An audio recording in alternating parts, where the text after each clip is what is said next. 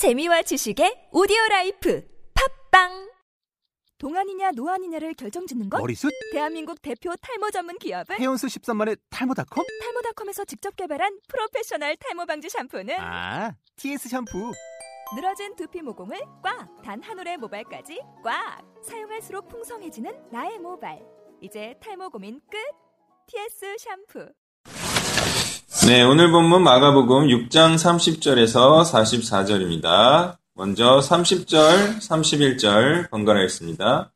사도들이 예수께 모여 자기들이 행한 것과 가르친 것을 낱낱이 고하니 이렇게 너희는 따로 한적한 곳에 가서 잠깐 쉬어라 하시니 이는 오고 가는 사람이 많아 음식 먹을 겨를도 없습니다. 아멘. 자, 사도들 이제 예수님으로부터 보냄을 받아 예수가 그리스도임을 표적과 가르침으로 전하는 이들이죠. 이 사도들이 하는 일입니다. 에, 우리는 이 사도들을 예수님께서 얼마나 대견스러워하고 또 자랑스러워했을지를 생각해 봐야 합니다. 왜 그렇죠? 대부분의 사람들은 뭘 하고 있어요? 예수님의 이 보내심과는 상관없는 일을 하고 있어요. 예, 밭을 갈고 있고, 예, 논을 음, 기경하고 있고, 과수원을, 음, 과수원의 일을 하죠. 또 어떤 사람들은 시집 가고 장가 가기 위한 준비들을 하고 있죠.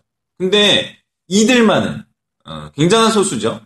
근데 이들만은 하나님 나라 확장을 일을 하고 있어요. 그러니까 이 일을 하고 있는 사도들을 얼마나 뿌듯하게 생각하실지를 우리는 충분히 생각할 수가 있어요. 자, 이때 당시 이 일을 하는 자, 다시 말해 하나님 나라 확장을 하는 자들이 전 세계에 에, 이들 외에 또 있었을까요? 없었겠죠. 에, 이들 외에 있었을까? 아, 없었을 것 같아요. 그렇다는 것은요, 가, 성령 강림 후에 복음이 전 세계에 퍼졌다 해도요, 사역자와 사명자만이 이 일을 하는 자들이라 생각해도요, 성령 강림 전과 후는 엄청난 차이를 갖는 거예요. 예. 그러니까 이 일을 하는 자들이, 사도들이, 제자들이 이 시대에 사명자요 사역자이다. 이들을 의미하는 것이다라고 말해도 성령 강림 전과 후는 엄청난 차이를 일으키는 거기 때문에 충분히 그렇게 볼 수 있다. 아, 그렇게 소수입니까? 예, 그렇게 말할지 못할 정도로 큰 차이라는 거예요. 자, 그러니 성령 받은 자의 범위를 너무 넓힐 일은 아니라는 거예요. 굉장히 아이러니하게도요, 우리가 굉장히 공격했던 이론이 있었어요. 그게 뭐냐면, 오순절 계통에서 나온 이론이죠. 제2의 성령 세례론. 그죠? 네, 이거를 굉장히 공격을 했어요. 그런 게 어딨냐? 네. 처음 믿는 걸로 끝나는 거지, 두 번째 성령 세례가 어딨냐? 뭐 이런 얘기로 굉장히 공격을 많이 했어요. 근데, 그게 진짜 성령 세례를 지칭하는 것일 줄이야. 그죠? 그게 진짜 믿는 것일 줄이야. 어우, 어떻게 알았겠어요, 이게? 오히려 그들은 큰 통찰력을 발휘한 거죠. 무슨 말입니까? 그들이 주장했던 그 제2의 성령 세례가 진짜 성령 세례다. 그게 믿는다는 거죠. 예, 그들은 그런 분별력을 오히려 경험칙상으로 알려줬던 거예요. 근데 기존에 믿는다라고 한 것을 거부할 수는 없고 부인할 정도는 예, 통찰력이 없었고 제2의 성령 세례다라는 말을 쓰면서 예, 오히려 칭찬해 드려야 할 좀 필요까지도 있을 것 같아요. 자, 또 13, 31절 보시면 사역을 하기에 눈꽃 뜰새 없이 바쁜 것 자체는 어때요? 매우 좋은 것이에요. 그렇지만 항상 사역을 할 때는 나중까지의 사역을 위해서 건강을 돌보며 사역하는 것이 당연히 지혜롭죠. 게다가 이것이 성경적임을 또한 예수님이 말씀하시고 있어요. 자, 항상 사역의 동력을 확보하며 사역해야 해요. 왜? 지금만 사역하고 말 것이 아니기 때문이죠. 저는 이런 얘기도 들어봤습니다. 이혼을 하면 동력을 잃어서 사역할 수 없다라는 얘기를 들어봤어요. 네. 또 이런 얘기도 들어봤어요. 친구가 떠나가면 동력을 잃어 사용할 수 없다. 이런 얘기도 들어봤어요. 되게 신기하죠? 근데 이게 맞는 것까지, 맞는 것 같이 느껴지기도 하거든요. 근데 모두 명백히 잘못된 말이에요. 왜 그렇죠? 우리의 동력은 뭐여야만, 뭐여야만 돼요? 우리의 동력, 우리의 사역 동력은 뭐여야만 돼요? 너무 분명하지 않습니까? 이게 가족이어야 됩니까? 이게 친구여야 됩니까? 뭐여야 돼요?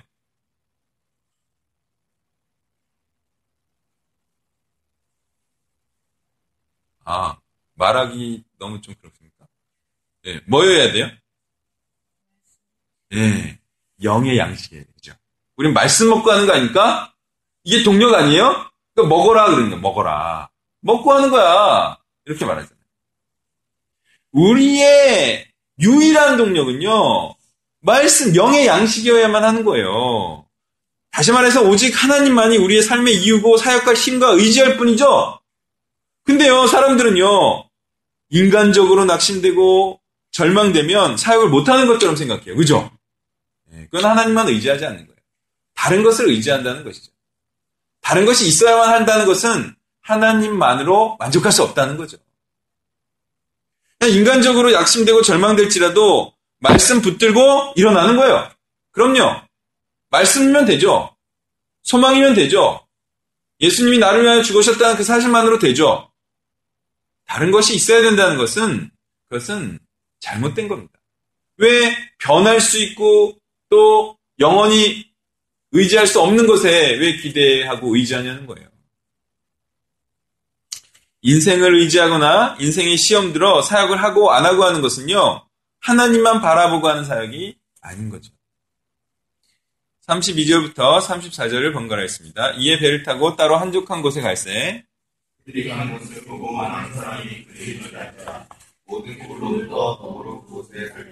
그들보다 먼저 예수께서 나오사 큰 무리를 보시고 그 목자 없는 양 같음으로 인하여 불쌍히 여기사 이에 여러 가지로 가르치시더라. 아멘. 자, 이 사도들, 사도들은요, 이제 사람들이 많이 따르는 유명 인사가 되었어요. 왜일까요? 왜 이들은 사람들이 많이 따르는 유명 인사가 되었을까요?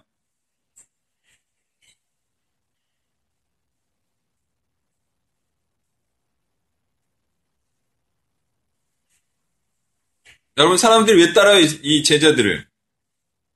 예수님도 없는데. 가르침이 탁월해서? 네, 뭔것 같아요. 이들에게도 표적이 따르니까, 그죠? 예. 이들이 자기들이 행한 것, 표적, 예수님이 행한, 예수가 그리스도임을 나타내는 그 표적, 아주 신기한, 신기방통한 이적들이 일어나니까 따르는 거죠. 예, 지금도 병자 한 3명만 고치면 그 교회는 예, 사람들이 미어 터집니다. 예, 소문 금방 나요. 그래서 이제 병 나으려는 사람들로 가득 차겠죠. 이거는 뭐그 말씀이 탁월한 거는 엄청 시간이 걸리는데 뭐 관심도 없고 요즘은. 근데 병 고치는 거는요. 수시간에 따릅니다. 한 2주 만에 따라요. 2주. 자, 이들은 사도들이 자신들의 불평과 필요를 채워주는 자들인 줄 알고 따라가고 있는 거죠. 그리고 이들 중 많은 자들은요. 그리스도와 사도들이 그들의 욕구와 상반되는 일을 하는 자임을 깨달았을 때 가롯 유다처럼 떠나갈 자들입니다. 네, 이게 말씀 자체를 이렇게 사모하는 자들이 5천 명, 만 명 이렇게 될 수가 없어요. 결국은 다 소수로 쪼그라들 거예요. 많은 자들은 자신이 원하는 것, 그것이 인간적 위로든 현재적 어려움을 해소시켜주는 것이든 그 자신이 원하는 것을 해주는 것이 사랑이고 은혜라고 생각을 하죠. 많은 사람들은 그렇게 생각을 합니다. 그런데 34절을 보세요. 불쌍히 여기사 이에 여러 가지로 가르치시더라. 예수님의 사랑과 자비는 좀 다른 것 같아요. 예수님이 불쌍히 여기시면 하는 것은 다른 행위인 것 같아요. 예수님은요, 사랑과 자비의 행위가 말씀을 먹이는 것이다. 임을 알려주고 있어요. 여러분, 사랑한다면 말씀을 전하고 가르치는 겁니다. 다른 많은 일을 일컬어 우리가 그것을 사랑이다라고 말하지는 않아요. 그것을 위한 일일 수는 있어요. 그렇지만 이것이 정말 사랑의 행위입니다. 예, 저는 세상에서 가장 쉬운 일 중에 하나가 바로 이 일이라고 생각합니다. 그건 뭐냐면 지금 있는 그대로의 사람을 인정해주고 감싸주고 사랑해주고 따뜻하게 대해주는 것이죠. 정말 일은요 하고 싶고 하기 너무 쉬운 일이에요. 하면 할수록 인정받고 사람들로부터 칭찬받고 아, 정말 예수 닮았다는 얘기도 듣고 그죠? 얼마나 좋습니까? 인간의 본성이 또 그러하. 실제로 저는 어떤 자들에게 그러고 있어요. 원래는 해서는 안 되지만 너무 힘들어서 그 부류 사람들에게는 그렇게 하고 있거든요. 그랬더니 그 사람들은 나를 이렇게 생각하는 것 같아요. 사랑 많은 자, 올바른 행실의 소유자, 잘하는 자 이런 취급을 해주더라는 거죠. 네, 너무 쉬워요 그런 일은. 그냥 그 사람들에게 좋은 말 해주는 거예요. 아 힘내라고 잘하고 있다고 격려하고 위로하고. 그런데 암만 그렇게 다가가도 복음을 전할 때는 그런 친절, 그런 사랑은 아무 소용이 없더라. 게다가 지금까지 베푼 친절도 뭘로 변개가 되냐면요. 마치 꿍꿍이 속으로 베푼 것이 돼버리는 거예요. 아주 순수하지 않은 친절과 사랑이 돼버리는 거죠. 그래서 그런 노력들 있잖아요. 그 있는 모습 그대로 인정해주고 사랑해주고 포용해주고 그런 위로해주고 격려해주고 이런 노력들이 우리가 말하는 참 결실, 참 사랑으로 열매 맺기까지는 심히 어려운 산을 또 한 번 넘어야 하는 것이죠. 역시 정말 사랑을 베푸는 행위에 대해서는 다시 한번 오해와 비난과 바를 당해야 한다는 사실을 또한 경험하게 됩니다. 약간 종류가 다른 거예요. 이 사랑과 이 사랑은 아예 종류가 다른 이 사랑의 행위를 하는 것과 이 사랑의 행위는 이걸 사랑이라고 말하는 것은 잘못된 거죠. 우리는 인간적 사랑과 하나님의 사랑을 구별할 줄 알아야 합니다. 물론 하나님의 사랑을 주기 위해 이 일도 하고 저 일도 할 수 있습니다. 그리고 이 일이 저 일에 기여될 수도 있어요. 그런 일이 발생하기도 해요. 그런데 이것 저것을 주되 주로 이것만 주면서 인간적 사랑과 위로와 격려만 주면서 마치 저것 말씀을 주는 자로 스스로를 착각해서는 안 돼. 아, 내가 하나님의 사랑의 일을 하고 있다라고 착각해서는 안 된다고요. 이것, 인간적인 위로와 사랑을 베풀면서. 마치 내가 말씀 주는 자처럼. 그렇게 착각하면 안 된다. 그렇다고 해서 우리가 육적 필요에 전혀 관심을 기울이지 않거나 도움을 베풀 필요가 없다는 말을 하는 것은 아니에요. 왜냐하면 영과 육은 연결되어 있는 면이 있기 때문에 육적인 것을 무시할 수는 없어요. 다만 제가 말하는 것은 영적인 것이 본질이라는 말을 하고픈 것입니다. 35절 더 37절 번갈아 있습니다. 때가 저물어감에 제자들이 예수께 나와 여짜오되 이곳은 빈들이요 날도 저물어가니 대답하여 이르시되 너희가 먹을 것을 주라 하시니 여짜오되 우리가 가서 200 데나리온의 떡을 사다 먹으리이다. 아멘. 자 언제나 육적인 것에 대한 걱정은요 신앙이 낮은 자가 먼저 하게 돼 있죠. 자, 예수님께서는 어, 이런 필요들을 외면하시는 분은 아니세요. 그래서 육적인 필요를 채워주는 일을 하시죠. 그런데요, 역시 예수님의 관점은 관심은 예, 여기에 있다고 보면 됩니다. 그건 뭡니까? 육, 예, 영적인 교훈을 음, 먹이는 것. 예. 그러니까 제자들은 육적인 것을 채워줘야 되지 않겠습니까? 그랬는데, 어, 그 해줘야지. 하면서 또 이 일을 통해서도 영적인 양식을 먹이려는 이 예수님의 집요한 집중력 있는 모습을 또한 볼 수가 있어요. 그것은 바로 광야를 의미하는 황폐한 빈들에서 이스라엘을 풍성히 먹고도 남을 정도로 먹인 모세처럼 이 그리스도를 믿고 따르는 자들은 죄악으로부터 출애굽시키시고 출애굽시키고 계신 모세와 같은 한 선지자임을 알게 하시는 바로 이 말씀, 이 교훈, 이 가르침을 하고 계신다는 거예요. 그러니 예수님은요, 육적인 필요를 채워주시면서도 항상 어떻게 하면 말씀을 깨닫게 할까를 고민하고 또 실천하는 분임을 알 수가 있습니다. 우리도 항상 이런, 이런 연장선상에서 육적인 것들을 공급할 때에도 예수가 그리스도를 말고 그를 전하고 가르치는 자가 되게 하기 위한 그런 삶을 대, 삶이 되게 하기 위한 철저한 목적의식을 가지고 베풀 때에도 베풀어야 한다는 거예요. 38절부터 끝까지 번갈아 있습니다. 이르시되 너희에게 떡 몇 개나 있는지 가서 보라 하시니 알아보고 이르되 떡 다섯 개와 물고기 두 마리가 있나이다 하거늘 때 로 100명씩 또는 50명씩 앉은지라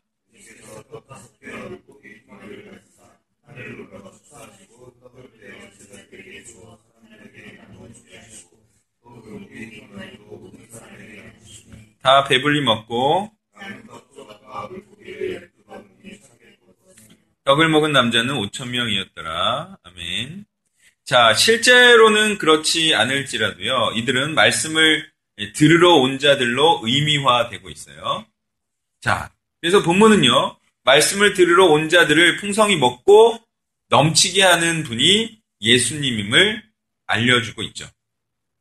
이때 예수님께서는 말씀을 추구함으로 하나님의 뜻대로 살고자 하는 자들이 아무리 많을지라도 그들을 모두 책임질 수 있는 능력자임을 알 수가 있어요. 그 사실을 알려주고 있어요. 물론 이런 일이 일어날 때 누군가의 헌금은 반드시 필요합니다. 근데 어쨌든 예수님께서는 그 조그만 헌금을 통해서도 아무리 많은 말씀 사역자와 말씀을 추구하는 자들을 먹일 수 있다라는 사실을 말해주고 있어요. 자, 사람들은요, 모두가 경찰을 그만두고 풀타임 사역자로 헌신하면 국가는 어떻게 되겠느냐?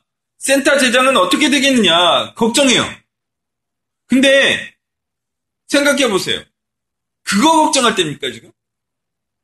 대한민국 걱정하고 지금 센터 재정 걱정할 때입니까? 뭘 걱정해야 돼요? 국가 걱정하고 지금, 어? 센터 재정 걱정할 때가 아니에요. 그런 사람이 걱정해야 할 것은 하나님 나라를 먼저 걱정해야 되고, 그 다음 자기 영혼을 걱정해야 돼요. 많은 사람들이 다른 거 걱정하다가 망한다니까. 다른 사람은 어떡합니까? 다른 사람은 시험 들어서 어떡합니까? 다른 사람은 어떻게 합니까? 막 그러다가 자기는 안 해. 자기가 안 해. 시험에 걸려가지고. 다른 사람 생각 위하다가요, 자기가 죽는 수가 있어요. 예, 먼저 자기 영혼부터 돌보세요. 그리고 하나님 나라부터 생각하는 거지. 예, 대한민국 걱정하다가 죽는 사람들 많아요. 다른 사람 영혼 걱정하다가 죽는 사람도 많고. 자, 그래서 일단 하나님 나라와 당신 영혼부터 걱정하시라. 만약 모두가 헌신한다면 헌신자들을 통해 다른 사람들을 끌어 모으게 하실 겁니다. 그리고 그 사람들을 통해 또한 먹고 사는 일을 풍성하게 하실 겁니다. 그렇게 눈 굴리기, 눈덩이 굴리게 하는 거예요. 헌신자가 너무 뭐 굴려지지가 않는데 뭐. 헌신자들의 드림이 하나님께 상달되어서 수십, 수백 배의 화답과 열매로 돌아오게 하실 겁니다. 생계유지의 협박을 이겨야죠. 이기는 자에게 그런 일이 일어난다는. 죽음을 너, 죽음을 극복하지 못한 자는요, 그에게 죽음을 살리는, 죽음에서 일으켜지는 일이 일어나지 않습니다. 저는 최근에 일을 겪으면서도 역시 사역자 양산이 정답임을 다시 한번 확신하게 되었습니다. 사역자까지는 안 되려는 자들이 심한 취미 정도로 성경 공부를 하고 하나님의 일을 하려 하면서 중간에 떨어져 나가는 현상을 보이고 있는 것이죠. 예, 저는 아무리 이런 일이 일어날지라도 우리의 유일한 소망은 사역자 양산 또는 사명자 양산이 되어야 함을 예, 확신합니다. 그리고 우리의 진정한 이름은 무엇입니까? 여러분 잊지 마세요. 예, 제가 예, 압박에 못 이겨 직장 선교 학교로 개명했지만 사실 우리 진짜 이름 무엇이었습니까? 직장 사역자 양성소였어요. 아, 이게 희망이라니까요. 이것만 있으면 다 돼요. 예, 제가 이번에 겪으면서 참 아쉽고, 어, 아깝고, 그러면서 든 생각이, 아, 그래도, 그래도 신학교 가려고 준비하는 분이 있구나. 아, 이게 소망이, 이게 소망. 그러면 그 사람을 통해서 많은 사람들이 또 올 거니까, 그래가지고 이제 순번을 정해야겠다. 신학교 순번. 두 명씩. 짜볼까? 예. 이런 생각도 했어요. 이게 소망입니다. 하나님께 온전히 인생을 드릴 자들. 그리고 사역자와 사명자가 되려면 압살롬적 위로를 받으려는 태도를 취하지 말아야 합니다. 사역자는요, 그런 것으로 이해하는 자가 아니에요. 그냥 위해주고, 그냥 사랑한다 말해주고, 어려움을 해결해주고, 찾아가서 격려해주고, 등 두드려주고, 그런 위로에 녹아날 것 같으면 비전과 사명은 잡아먹혀 버리게 돼요. 그냥 말씀만을 의지해서 사단과 싸우는 거죠. 사역자와 사명자는. 싸우다가 뭐 지치고 힘들면 다시 말씀 붙들고 일어나서 또 싸우는 거죠. 거기에 뭐 인간적인 위로를 뭐 그렇게 막 받으려고 거기서 사단이 틈타는 거 아닙니까? 너무 비인경, 비인간적이다. 이렇게 따뜻하게 찾아와서 위로와 격려를 해줘야 되지 않겠냐? 이런 말이 너, 넘어간 넘어. 아 그렇게 해가지고 하면은 그거는 그게 반칙이다. 반칙. 그렇게 인간적인 위로로 이렇게 막 사람들 마음 사고 그러니까 반칙 반칙. 앞에서는 막 연락이 싸우고 있는데 전쟁터 나가가지고 뒤에서 사람들 막 사, 마음 사가지고 막, 어? 반칙이 반칙 그런 거. 싸워야지. 사명자가. 앞에서. 이런 사단과 싸우고자 하는 태도를 견지해야 합니다. 힘듭니까? 말씀을 구하고 말씀 앞에 서길 바랍니다. 자꾸 인간적 위로나 은혜를 구하다가는 압살롬과 함께 죽는 수가 있는 거예요. 여러분 무엇을 먹고 마시려 합니까? 인간적인 육신적인 위로와 은혜를 먹고 마시려 합니까? 그것으로 하나님의 은혜를 대체하겠습니까? 아니에요. 우리는 상관없습니다. 인간적 절망과 누가 나를 위로해주지 않을지라도 모든 사람으로부터 버림받은 그런 상황과 그런 심리에 처할지라도 상관없습니다. 우리는 이 일을 하겠습니다. 아무리 시험 들지라도 우리는 이 일을 하겠습니다. 그렇게 하나님의 말씀을 진짜 은혜로, 그것만이 영원한 은혜로 생각하고, 말씀 붙들고, 말씀을 먹고 마시며 끝까지 사명을 감당하시기를 부탁드립니다.